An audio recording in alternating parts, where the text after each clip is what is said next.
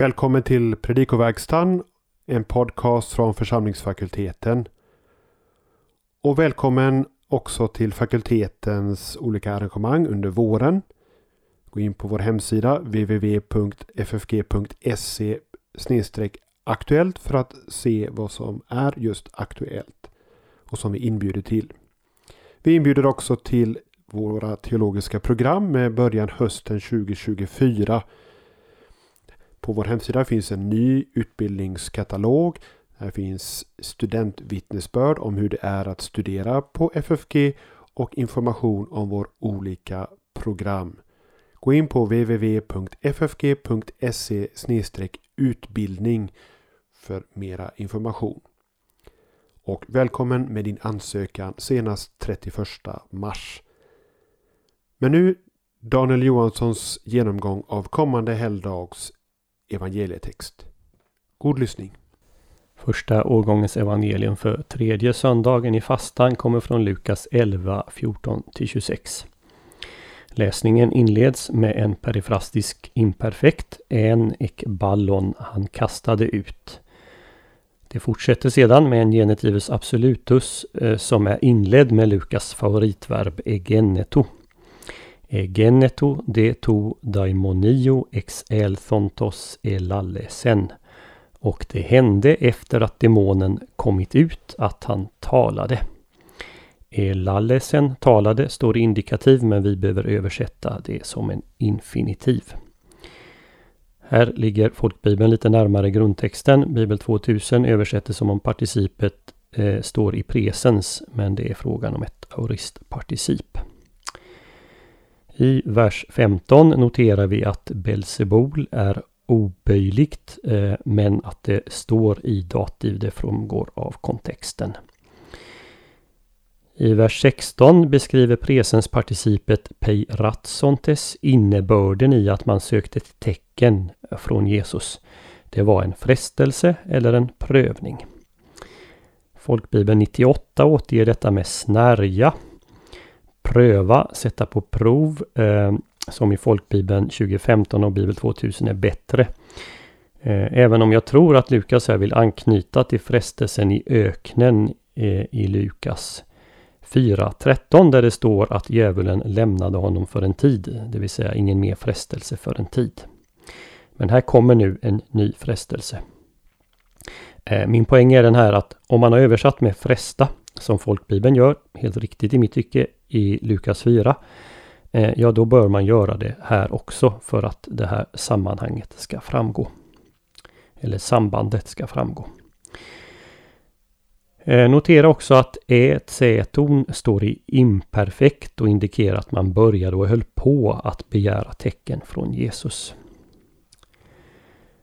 I vers sjutton är participet diameritheisa attributivt, det vill säga en beskrivning av substantivet basileia. Diamerizo betyder dela. Så ordagrant står här, varje rike delat mot sig självt. De svenska översättningarna återger ju tanken riktigt, men man lägger till ordet strid, ett ord som inte förekommer i den grekiska texten. Samma uttryck återkommer sen för övrigt i vers arton. Oikos epi oikon piptei betyder ordagrant hus, faller mot hus. Det här har förståtts på tre olika sätt. Först att varje hushåll splittrat inom sig faller. Så översätter till exempel de engelska översättningarna I S V och N I V. Den andra möjligheten, underförstått i tider av inbördeskrig, faller ett hus på ett annat. Och då avses inte själva husen utan hushållen. Och det tredje alternativet är hus efter hus kollapsar. Här översätter de svenska översättningarna väldigt ordagrant och tar det väl troligtvis i den sistnämnda betydelsen.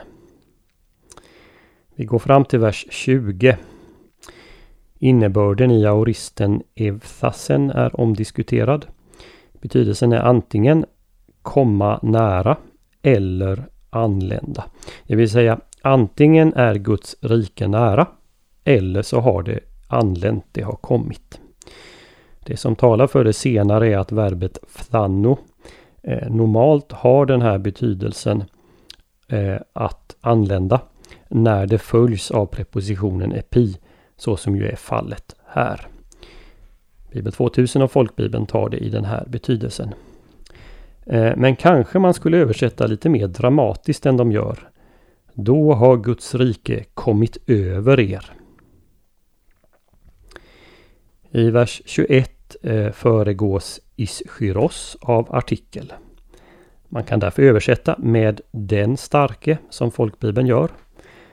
Eh, men eftersom det är frågan om en liknelse väljer många, översättningarna, eh, många översättningar att översätta i obestämd form. En stark man. Eh, så gör Bibel tvåtusen. Perfektparticipet eh, kathoplismenos är attributivt. När en stark beväpnad man och så vidare. Vers tjugotvå. Ischyroteros auto är jämförelsens genitiv och vi översätter en som är starkare än honom. Eftersom man ytterst sällan stöter på en pluskvamperfekt i Nya Testamentet bör man kanske uppmärksamma att epepoithei är just det av verbet peitho, som betyder lita på.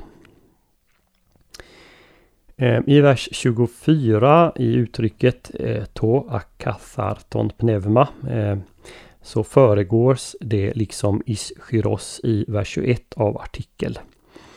Här gör dock Bibel tvåtusen och Folkbibeln tvärt emot vad de gjorde i vers tjugoett. Bibel tvåtusen översätter med bestämd form den orena anden. Folkbibeln i obestämd form en oren ande. I det förra fallet tar man nog uttalandet som en referens till den demon som Jesus just drivit ut. I det senare tar man Jesu ord som en mer allmängiltig utsaga. Kommentarer och bibelöversättningar är delade här, men det skulle ju vara en överdrift att säga att man strider om det. Samma sak gäller om substantivet anthropo, som också föregås av artikel. Tar man det som en generisk utsaga måste också människa vara obestämd i översättningen. Perfekt eh, participen cesaromenon kai kekos eh, med menon i vers tjugofem understryker att allt verkligen är förberett för att komma tillbaka. Det är sopat och ordnat eller pyntat.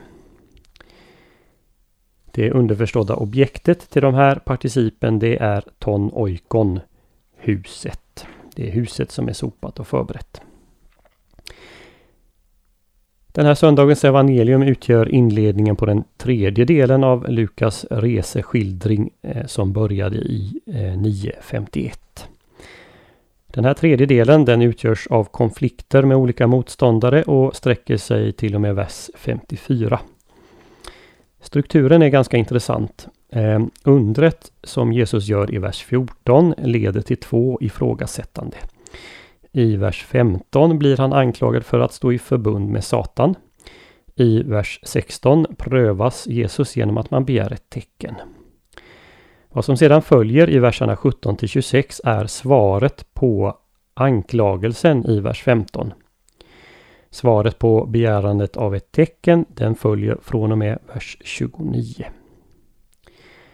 Jesus svar i vers sjutton till tjugosex kan i sin tur delas in i fyra delar, där sjutton till tjugo handlar om hur Guds rike kommit i och genom Jesus. Vers tjugoett till tjugotvå eh, talar om Jesus som den starkare som strider mot den starke Satan och avväpnar honom. Vers tjugotre talar om att de som inte följer med Jesus är emot honom. Och verserna tjugofyra till tjugosex. När Satan blir utkastad så måste han bli ersatt av den som besegrat honom, Jesus. När Jesus gör ett under så blir reaktionen i regel att folket prisar Gud. Och jag listar en del av de här ställena i pdfen till den här podden. Men i det här fallet så är det annorlunda. Folkhopen häpnar visserligen, men två negativa reaktioner möter. Några menar att Jesus får sin kraft ifrån den onde. Andra efterfrågar ett tecken, trots att just ett mäktigt tecken har skett. Även i det här senare fallet så måste vi se en anspelning på den onde, för det står ju att de frestade Jesus genom att begära ett tecken. Det torde ju vara en hänvisning tillbaka till, eh, till djävulens frestelse av Jesus i öknen. Efter att Jesus övervunnit eh, Satan så lämnade Satan honom för en tid, men här kommer nu en ny frestelse. Hur Jesus då svarar på den här frestelsen, det ligger utanför evangelieläsningen. Vad vi har eh, i dagens läsning, det är alltså svaret på anklagelsen. Namnet Beelzebul eh, går tillbaka på den kananeiske guden Baal. Men det finns lite olika meningar om betydelsen.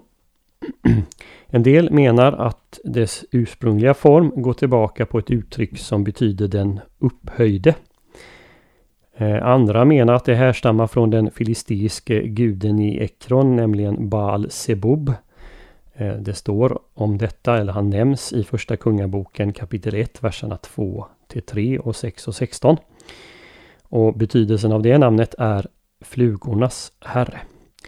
Andra åter hänvisar till en ugaritisk skrift från det fjortonde århundradet före Kristus, i vilket ett begrepp används om Baal som påminner om Beelzebul och som betyder furste över jorden. Beelzebul skulle i så fall betyda fursten Baal. I vilket fall så blir både Beelzebul och det liknande namnet Belial beteckningar på Satan under perioden fram till Jesu födelse. Och här i Lukas så framgår ju av sammanhanget att Beelzebul, de onda andarnas furste, är en beteckning på den onde, på Satan. Det kan väl i första påseendet tyckas märkligt att Lukas påpekar att Jesus känner deras tankar. Det är något som Lukas ofta påpekar. Men vad är poängen här när båda grupperna tycks ha utsagt vad de tänker? Kanske det här är Lukas sätt att påpeka att en kontrovers är på gång. Det brukar nämligen vara så att Lukas nämner att Jesus känner eh, tankarna hos någon när det är en kontrovers på gång. Eh, Bibel tvåtusen löser den här saken genom att översätta han visste vad de hade i tankarna, vilket kan förstås så att Jesus eh, vet vad deras avsikt är snarare än vad de tänker just då. I den första delen av sitt svar pekar Jesus på det ologiska i att han skulle driva ut demoner med hjälp av deras egen furste. Ett rike eller ett hus i inbördeskrig kan inte bestå, vilket uppenbarligen Satans rike gör. Han hänvisar därnäst till andra judiska andutdrivares verksamhet. Kastar då de också ut demoner med hjälp av Beelzebul, frågar Jesus retoriskt. Och så fortsatte han, därför kommer de att vara era domare. Den här utsagan innebär för det första att de som adresserar honom bejakar demonutdrivning och uppmuntrar sina söner eller anhängare att göra detsamma. Men det betyder också för det andra att det här faktumet kan användas emot motståndarna, för det visar deras onda avsikt. I nästa led i sin argumentation ger Jesus en förklaring på vad han gör och den slutsats som då måste dras om man accepterar det. Uttrycket Guds finger förekommer på ställen som femte Mosebok nio tio och Saltaren åtta fyra. De flesta ser dock en anspelning på andra Mosebok åtta nitton, där faraos magiker erkänner att det är Guds finger som är verksamt genom Mose. Det är alltså inte Satans makt som står bakom Jesus utan Guds, och då följer slutsatsen att Guds, Guds rike måste ha kommit i och genom Jesus. I den andra delen av sitt svar beskriver Jesus sin verksamhet genom en liknelse. Han är själv den som är starkare än Satan och som håller på att avväpna honom och fördela bytnet. Här har vi ett Kristus Victor-tema, eller ett kampstrid-tema, som vi stötte på för första gången när Jesus vann, övervann Satan i öknen i kapitel fyra. Här har vi nu också en anspelning på att han befriar fångar, något han omnämnde i sin första predikan i Lukas fyra arton. Den tredje delen av Jesu tal ställer åhörarna då och nu inför ett val där det inte finns något neutralt svar. Det går inte vara schweizare eller svensk så att säga, och inta en neutral hållning. Man är antingen för eller emot Jesus. Och så som framgår av det som följer så är alternativet Guds motståndare Satan. I den fjärde och sista delen av sitt svar talar Jesus om riskerna som finns efter att en ond ande lämnat en människa. Om det blir ett tomrum kommer anden tillbaka och tar med sig sju andra andar, värre än den första. Sju är ju som bekant fullhetens tal. Anledningen till att den kommer tillbaka är att huset är städat och iordningställt för den. Det vill säga, det finns ingen där som kan stoppa den. Den onda anden måste alltså ersättas av något annat, av Messias och hans ande. Jesus inskärper alltså igen att det inte finns någon neutralitet i den andliga världen. Det är ett allvarligt evangelium den här söndagen som på ett fundamentalt sätt utmanar den världsbild som idag präglar västerlandet.